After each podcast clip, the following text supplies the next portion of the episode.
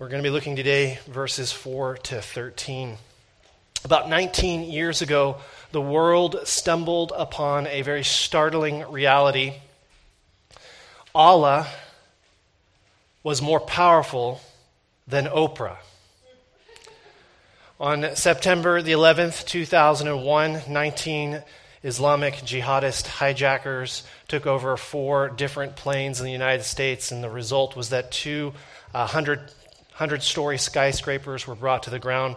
The Pentagon was smashed, and another plane crashed into the fields of Pennsylvania. Some 3,000 individuals lost their lives that day.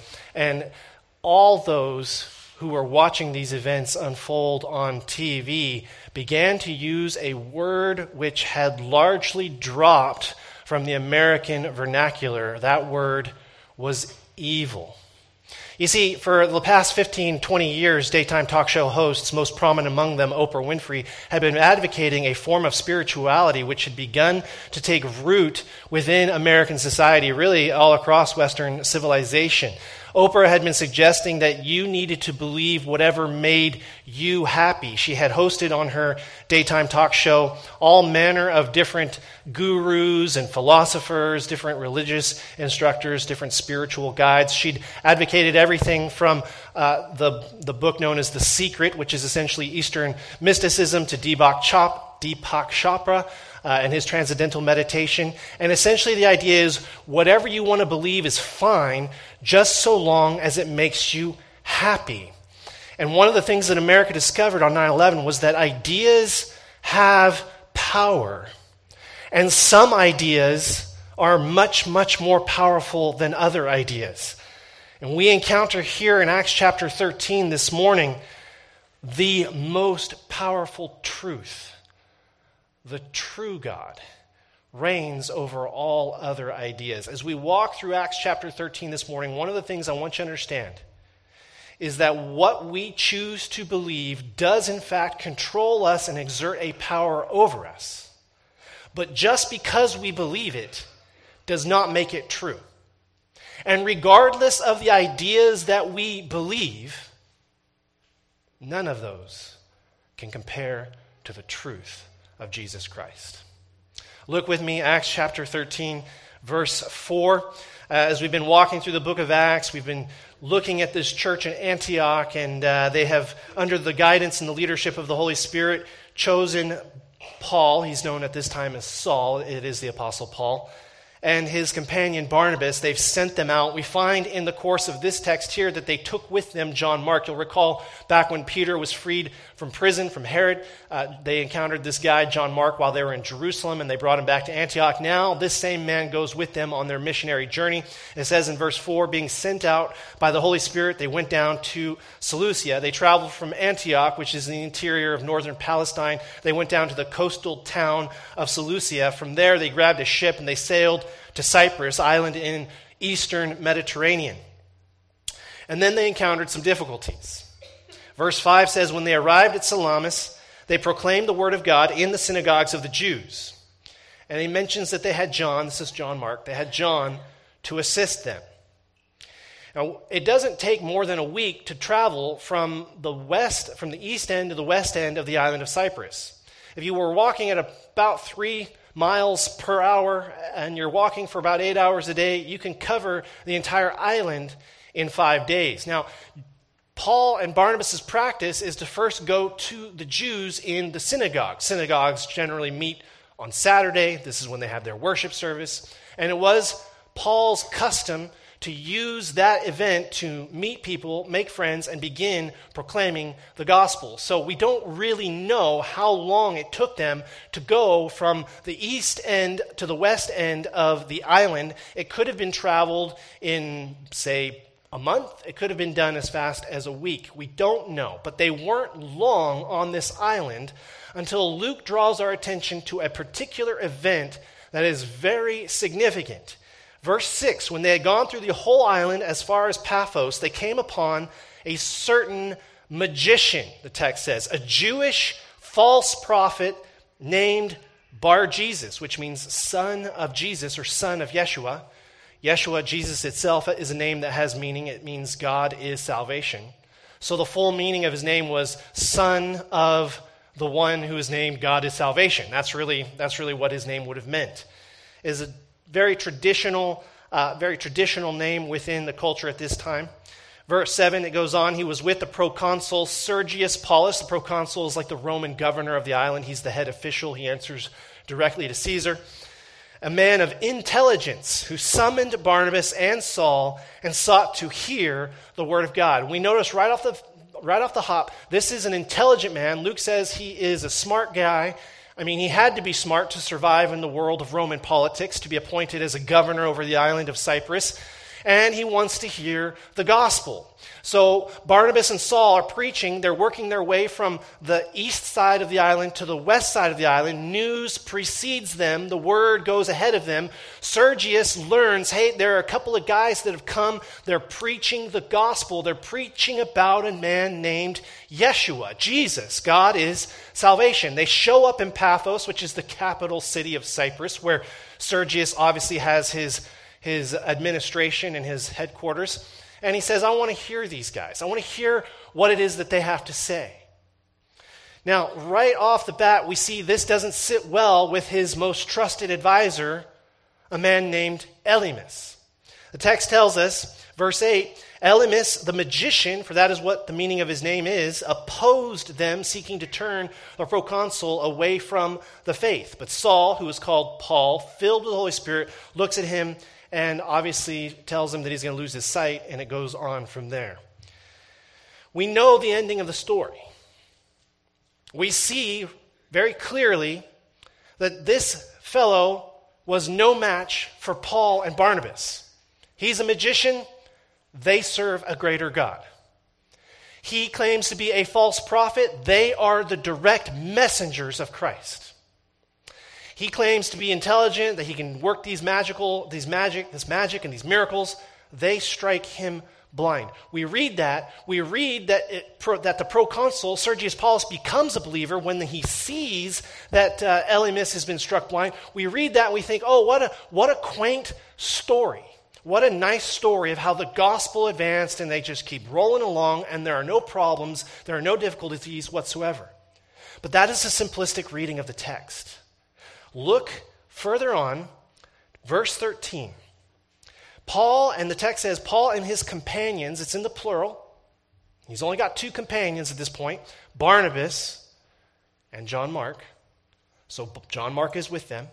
They set sail. They go from Paphos and they go to Perga and Pamphylia. They basically sail north to Asia Minor. They land there. And notice what happens. John left them and returned to Jerusalem. Now, he's played a minor role in this. Luke doesn't tell us exactly what he did. When Barnabas and Saul, Paul, were commissioned by the church at Antioch, it says that the Holy Spirit sent them out. But Luke wants to include this detail. John Mark went with them. They are on the island of Cyprus. They're preaching from the east end to the west end. It's fairly straightforward. Luke doesn't record any significant details. Then he mentions a magician happy ending to the story, except for this one detail John Mark took off after this event. There's no exact explanation given. We could guess any number of reasons, but the text seems to indicate that when they encountered this Elymas, John Mark saw that and he obviously decided, I'm it, this is it, I'm done. We know that he left under less than ideal circumstances because he did not go back to Antioch where he had just come from. He bypasses Antioch, and the text tells us he went back to Jerusalem. So here are three guys. They're sent out. The two are directly commissioned. They take John Mark with them. They go, they meet Elymas the magician. They have this encounter that turns out successful. But whatever happened there, John Mark says, I'm out. And he doesn't want to go back right to the place where he came from because there are questions, obviously, that are going to be waiting for him there. Hey, why are you back so soon? We just sent you out like a couple of days ago. Are, where are your companions? Where, where's Paul? Where's Barnabas? And so, obviously, seeking to avoid those questions, he goes on to Jerusalem, where he's originally from. Later in the book of Acts, when they get ready to go on their second missionary journey, John Mark wants to rejoin Barnabas and Saul and go with them. and there's a heated dispute between Barnabas and Paul over whether or not to take John Mark. Paul's argument is he ditched us last time, he bailed on us last time, and I have no confidence that he's going to go with us to the work this time. We'll look at that in due time, but the argument that Paul gives there is essentially this when the going got tough, John Mark quit. Now, this guy is not any different than you and me. He was committed to Christ, he was familiar with the scriptures, he was a trusted colleague of Saul, Paul, as well as Barnabas. He went with them to the work. In that initial moment, that flush of excitement, that, uh, that joy over trying to do something for the Lord, he goes out. They encounter something there. They encounter a man named Elymas. And whatever happened, John Mark says, I've miscalculated. this isn't exactly what I thought I was signing up for. I didn't anticipate it would be like this. And he takes off. What did they encounter? You see, we look at this text, we see magician, sorcerer, we look at it through our Western eyes and we say, you know what? This is just a story about primitive thinking, people who still subscribe to things like magic. Of course, we know today, I mean, we've seen the Statue of Liberty made to disappear by David Copperfield. We know it's all just smoke and mirrors. It's just a, a, a trick of the eye, a trick of the mind. There's nothing real to it. Or is there? See, the text of the scripture seems to indicate that there is something valid within magic, and we are expressly warned not to look at it. There is some validity to what's going on here, but we have to be careful in terms of what it is that is real and what it is that is false about magic. I'll give you a modern day example. I was watching a video this past week from National Geographic on voodoo and the rise of voodoo in African countries. And they went and they did a documentary in the country of Benin, which is just west of Nigeria, and they're tracing the history of voodoo. Now, again, the exact origin of voodoo is elusive. We don't know. We do know, we don't know exactly where it came from, but we do know it is essentially a combination of ancestor worship, the belief that when your relatives die, that their spirits are still kind of lingering around and can still influence your circumstances for good or for bad. It's a combination of that with animism, which is the belief essentially that inanimate objects are possessed of a soul and a spirit, and that these things are pressing and interacting with each other on a spiritual realm. I was watching this documentary, and there was a voodoo priest named Aza. Aza Ganu was his name. And in terms of describing his profession, he essentially said that whenever the people of his village would get sick, they would call on him, he would go, he would visit them, he would invoke voodoo, they would feel better, and then they would pay him for his services. If they didn't have the money, Azah shared, he would invoke voodoo upon them in a harmful manner until they found the money. What a friend we have in voodoo doctors. He goes on to explain to this film crew for National Geographic that his daughter had said to him at one point she wanted to become a voodoo priestess, a medium for one of the spirits. And he didn't want her to do that. He wanted her to pursue a Western education. He sent her to the school, and she apparently had trouble hearing the teacher. Whenever the teacher spoke, she heard nothing. She saw lips moving, but she couldn't hear any words. And uh, she wasn't able to really understand what was going on in the school. And uh, Azaganu realized that the Spirit wanted his daughter to be a medium and that he was going to face a lot of trouble if he didn't go through with it. So he consented. There was a ritual process undertaken by which she would be possessed by this spirit. It's a rather convoluted, drawn out process. But essentially, at one point in the ritual, she collapsed in a complete comatose state the film crew was just barely able to detect a pulse. Her breathing had slowed way down to a dangerous level.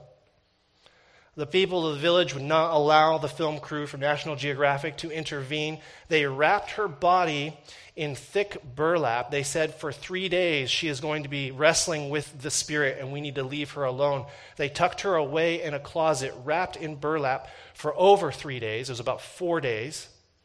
They went in to see if she could be saved. It was described from start to finish as a doubtful proposition. You need to understand she hasn't had food or water for three days by the National Geographic film crews filming and observations. They brought her out, they cut her out of this burlap sack. They were just barely able to revive her, just barely able to get some food and some water into her. Her voice had changed, it had dropped in tone. She began to act erratically, and all of the village people cheered because this was considered a success. Now they would have two voodoo witch doctors in the village. It's really, really dark. We look at these things and we say, there's nothing to it. But when others look at these things, they see something that is there. And what is fascinating is that it does seem to have a power over those who place their faith in it. Magic has been studied for the last two millennia. Scientific approach was taken in 1931 by Dr. Brian Malinowski. And essentially, he defined it for us today. It's almost one of those things that defies exact description, exact definition, but as he saw it, he, he, he narrowed it down. Magic is essentially a mechanical process, a mechanical process where you are trying to manipulate or control spiritual powers. According to Malinowski's study, uh, when it comes to voodoo, witchcraft, sorcery, these types of things, there are always objects that are used. It can be a lucky rabbit's foot, it can be a chicken's feather, it can be any number of totems. And the idea is that these totems are possessed of some sort of a soul or a spiritual power, and that as you manipulate these things, these things have connections beyond you into the spiritual realm. And as you manipulate these objects and utter spells and different things, you're able to manipulate other things in the spiritual realm that are unseen. That is essentially what is going on with Elymas, the magician. When it calls him Elymas, Luke goes on to tell us that that is the meaning of his word. Elymas is from a name Akim, it's a Sumerian. It, it ha, its basic definition is one who is skilled, a skilled craftsman in spell casting. That's essentially what his name means. He's a sorcerer. And Luke is describing him as a magician, a magos. This is an individual who performs magic, and he is called Elymas. This is sort of the nickname that is given to him. He is skilled in it, he is good at what he does, and he has certainly gained the ear of Sergius Paulus. We, I've just shared with you this event from Benin, but we've all seen all these sorts of different documentaries. We've all observed different events of witch doctors and witchcraft and magic and all of this. And by far and large, we tend to dismiss it, but we see that within cultures that observe it, that practice it, it does seem to exert a certain power and a certain influence over them.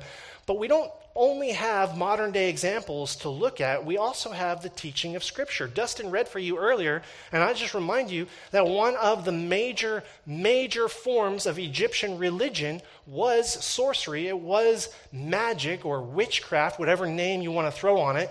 God says to Moses, Go back to Egypt, confront Pharaoh, tell him to let my people go. And of course, we know Pharaoh isn't going to do that. And so God gives Moses a series of signs. One of them is that he can throw his staff down and his staff will become a serpent, it will become a snake. We see there as we're walking along in the book of Exodus that the magicians are able to do that exact same thing. And it's not only that, we see other instances of, of, it as well. When he turns the water into blood, guess what? The magicians are able to do that. It says by their secret arts. When, they, when Moses and Aaron uh, call forth the plague of the swarming frogs, the text says that the magicians are able to do that. From the first two signs, turning the Nile to blood and the water of the frogs, and the introductory sign, if you want to call it that, where the staff is turned into a snake, the magicians were able to match Moses step for step for step.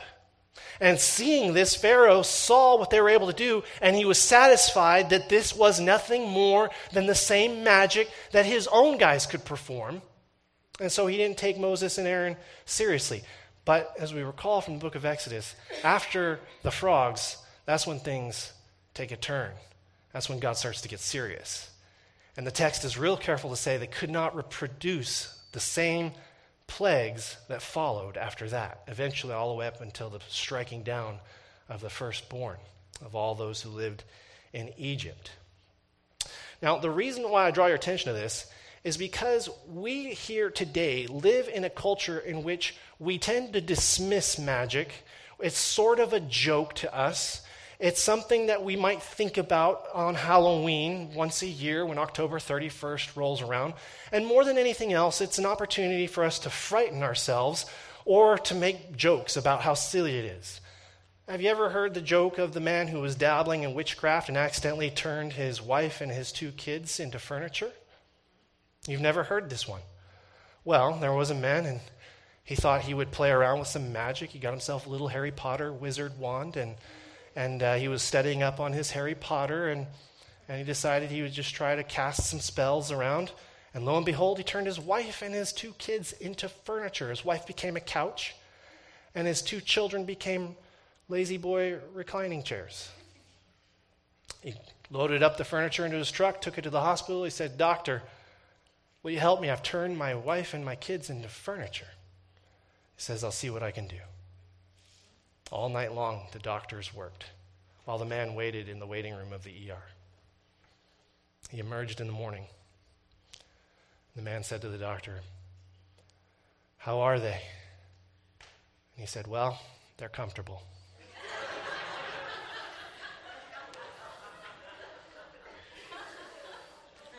I'm so glad you laughed at that. You tell these jokes sometimes, and people just stare at you like, What's wrong with you? you know? This is how we regard magic. It's something of humor to us. You see, here in Canada, in the land of science, what we have done is we have learned that everything can be empirically measured.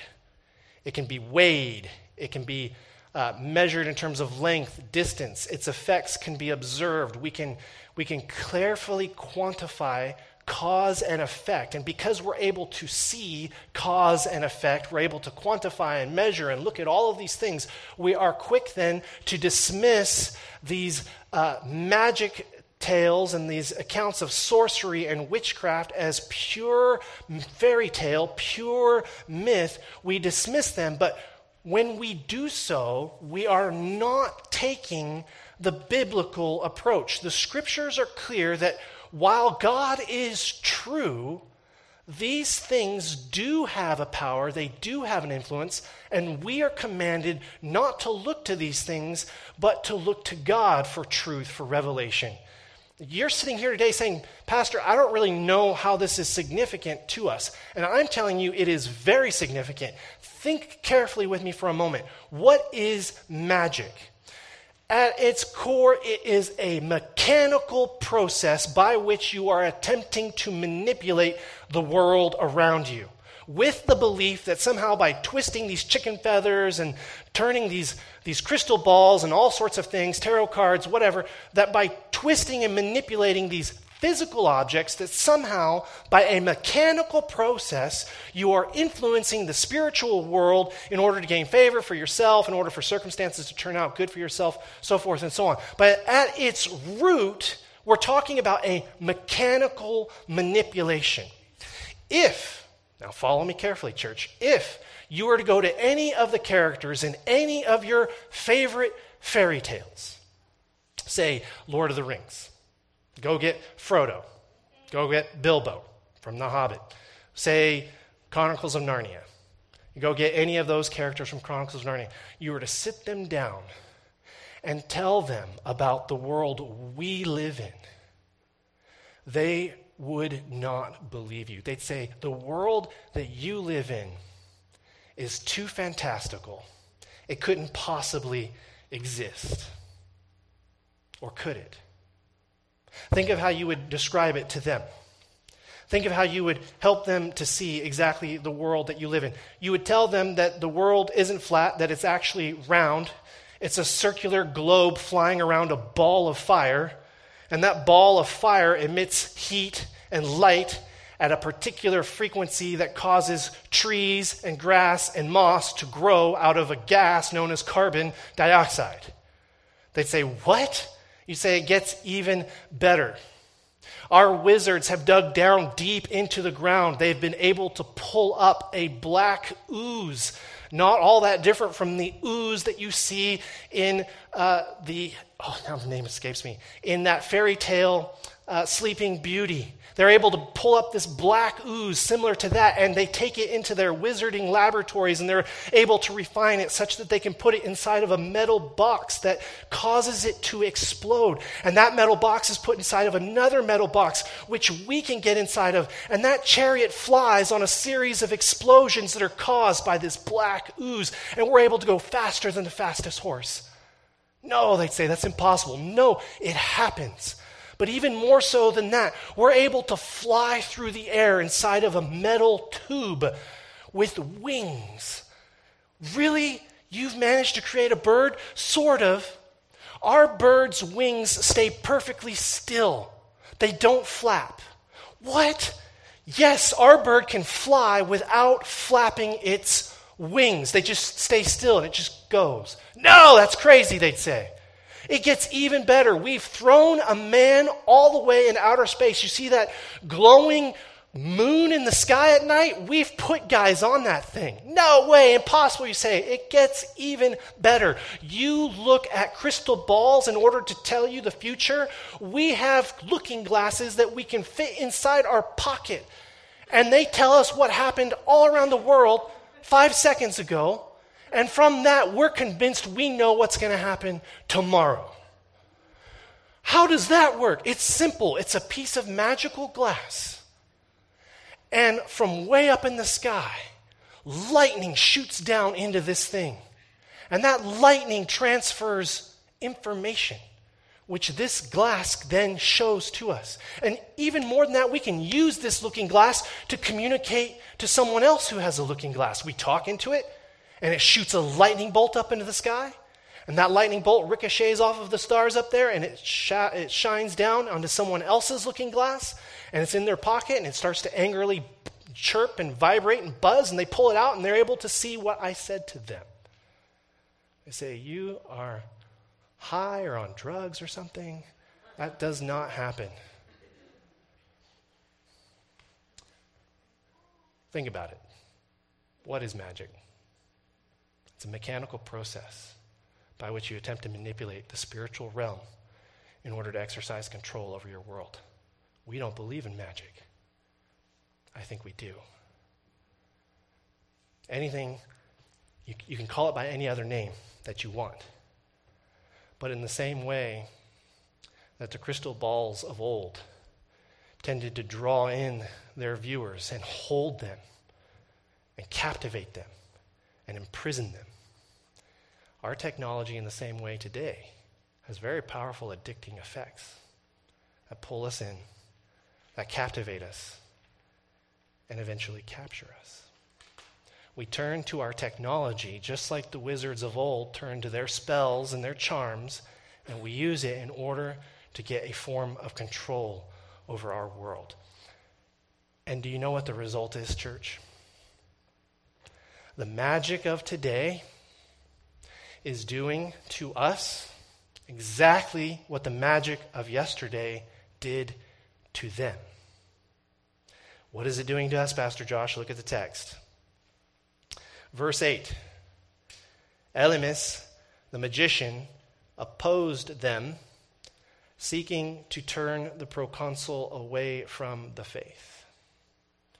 Now, the text doesn't tell us exactly why, but we can guess. It's not hard. If Sergius Paulus comes to faith in Jesus Christ, he's going to recognize the true power. He's going to see the true God. And that means he's not going to need Elymas to tell him the future anymore. He's not going to need Elymas to work magic. He's going to start to study and learn about this true God. He's going to start praying and he's going to start trusting that the one true God's plans and purposes are far greater than his own. And rather than trying to control and manipulate reality according to his own best interests and what he thinks is right, Sergius Paulus is going to come to a place in time in which he's going to trust in God, whatever happens, he's going to recognize that God is in control and he's going to be reassured that no matter what takes place, God is using it for his own good purposes. Where does that leave Elymas? I'll tell you, it leaves him out in the cold with no power, no influence, no sway over the head of government on this particular island. What is our society, by means of science, doing to faith today? We don't need God. We don't need you to listen to God. We don't need you to place your faith in God. We are able, by mechanical means, empirical measurements, to, able to tell you everything that you need to know. And we're just as empty with all that knowledge as Sergius Paulus was having the best charmer, the most skilled magician at his disposal. Sergius Paulus hears the good news. Hey, Governor, there's a couple of guys on the east end of the island that are preaching about a God that loves you. They're preaching about a God who cares for you, who wants to address your deepest need. See, the problem is not that you're unable to see what happens tomorrow and you need to try to find spiritual, mechanical ways to control the outcome of events.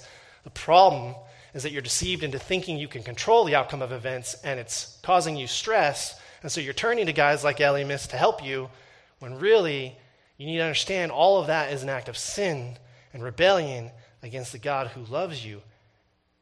But not to worry. He's come to address that sin. He's come to die on the cross in your place for your sin so that justice could be achieved, God's righteousness could be satisfied, and his forgiveness could be granted. That's what Sergius Paulus needed. That is what you and I still need today and every day. We're able to dismiss these myths only by turning and listening to God. We think we're smarter than primitive man, but we're actually fools because all we've done is substitute a new form of wizardry for the old form of wizardry, and we've convinced ourselves that this is better than that because this is based on science. But at the end of the day, both are the same in the sense that we have deceived ourselves into turning to someone other than God for ultimate meaning and ultimate truth. And God warned against this. When he led the nation of Israel out of Egypt, he told them not to engage in sorcery and magic. He told them to only listen to him. Because essentially, that's what magic is. It's an attempt to get you to turn away from God to things that are false. It's a question of whom you will trust, it's a question of whom you will follow. It's a question of value towards what end will you work. It's a question of leadership. To whom will you submit? And ultimately, it's a question of ultimate meaning, sacrifice. For what will you die? What will you give your life for? And to turn to anyone or anything else other than the one true God for leadership, for meaning, for value, as a thing towards which you can work, as something for which you can sacrifice, is idolatry, and it will never satisfy you, and it will always leave you broken. God warned Israel not to turn to them the same way that he warns you and me today. In Deuteronomy 18, Moses, he's led the nation out of Egypt they are on their way to the promised land. And God speaks to Moses and he says, There shall not be found among you anyone who burns his son or his daughter as an offering, anyone who practices divination or tells fortunes or interprets omens or practices magic or does or, or, or is a sorcerer there shall not be a charmer or a medium or a necromancer or one who inquires of the dead, for whoever does these things is an abomination to the Lord your God. And it is because of these abominations that the Lord is driving them out before you. But you shall be blameless before the Lord your God for these nations which you are about to dispossess. Notice this. They listen to the fortune tellers and to the diviners. But as for you, Lord your God has not allowed you to do this. Lord your God will raise up for you a prophet like me from among you, from your brothers, and it is to him that you shall listen. Now, right there, the text has just told us when we turn to magicians, when we turn to individuals practicing witchcraft or magic, we need to recognize that there is a power in this, but it is not a great power. It is a power that we give them by choosing to believe in them, by choosing to listen to them. And God says, You don't listen to them, you listen to Him. And He promises through Moses, there's another prophet coming like Moses, but greater than Moses. And that is Jesus Christ. When you think of all the different places you can turn to for help in trying to control your future, and we're talking uh, bank bank managers, RRSP, financial wealth advisors, all sorts of people. And please don't misunderstand me. Uh, all of these organizations can be useful. Financial planning is a good thing. But when we invest all our hope into them, when we put all of our value and our significance into them, guess what happens when the stock market has a bad day? We have a bad day. Guess what happens when the car crashes or the house catches fire or something tragic unfolds. Our value and our meaning is tied to all of these things, and whenever something strikes those things, we are struck down. We don't need to listen to those things. We don't need to listen to magicians. We don't need to placing our faith in anyone except Jesus Christ. And He is the one that is worthy of us listening to Him. Recall the example of the voodoo doctor Anu, uh, Aziz Ganu. I practice voodoo. They feel better. If they can't pay, I practice some more voodoo until they can pay. That is the reality of any other idol that we could turn to. But Jesus Christ says that He has come to love us, and He blesses us by dying for us on the cross. Pay. He charges nothing. When we fail, He does not take back His forgiveness. Jesus is greater than any other deity, He is greater than any other power. And when we turn to Him, His promises are not empty, they are not fleeting, it is not bait and switch. Jesus and Jesus alone can save you. Christ truly is over all powers. And in case you're wondering, look at the text again. The indictment is read Paul accuses Sergius, uh, sorry, Paul accuses uh, Bar Jesus, or Elymas as he's called, verse 9. Saul, who was called Paul, filled with the Holy Spirit, looked intently at him and said, You son of the devil, you enemy of all righteousness, full of all deceit and villainy, will you not stop making crooked the straight paths of the Lord? He says essentially, number one, you are full of all deceit. Number two, you are the son of the devil. You're an enemy of Christ. Number three, you're making crooked the straight paths of the Lord. And now the power of God is against you. Which is greater? The mechanical witchcraft of Elymas or the sovereign rule of Jesus Christ. You know it, and I know it. Nothing holds a candle to Christ. A number of years ago, again, it was a National Geographic documentary series called The Witch Doctor Will See You Now. British explorer and tribal expert Piers Gibbon took Americans around the world to visit various witch doctors who allegedly had cures for certain ailments which Western medicine had been thus far unable to cure. Things from cancer to chronic back pain. they met various witch doctors, they ingested various horrific things. I'd invite you to go watch that documentary series for yourself. You can find it on YouTube. It's really too horrific for me to repeat here today. I mean, these witch doctors had them eating things like cow urine and all other manner of just horrific stuff.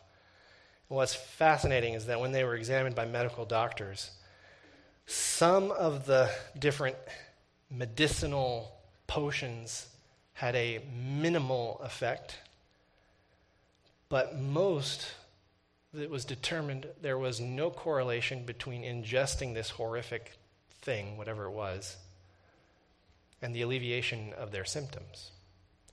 But all of them said that there was some alleviation of their symptoms.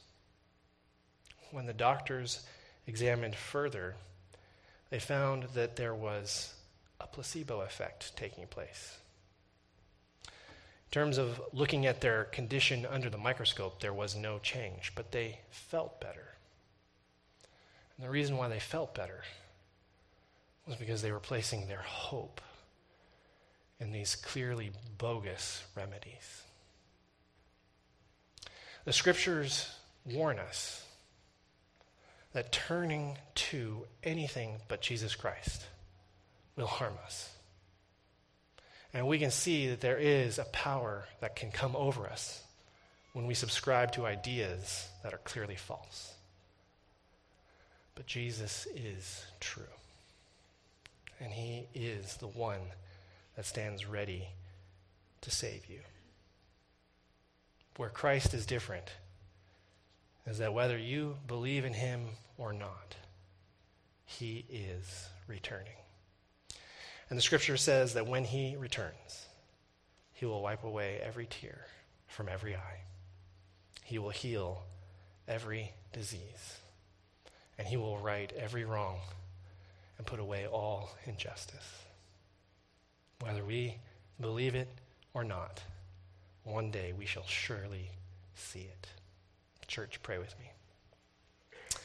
Father in heaven, we just say thank you for your word. We say thank you, Lord,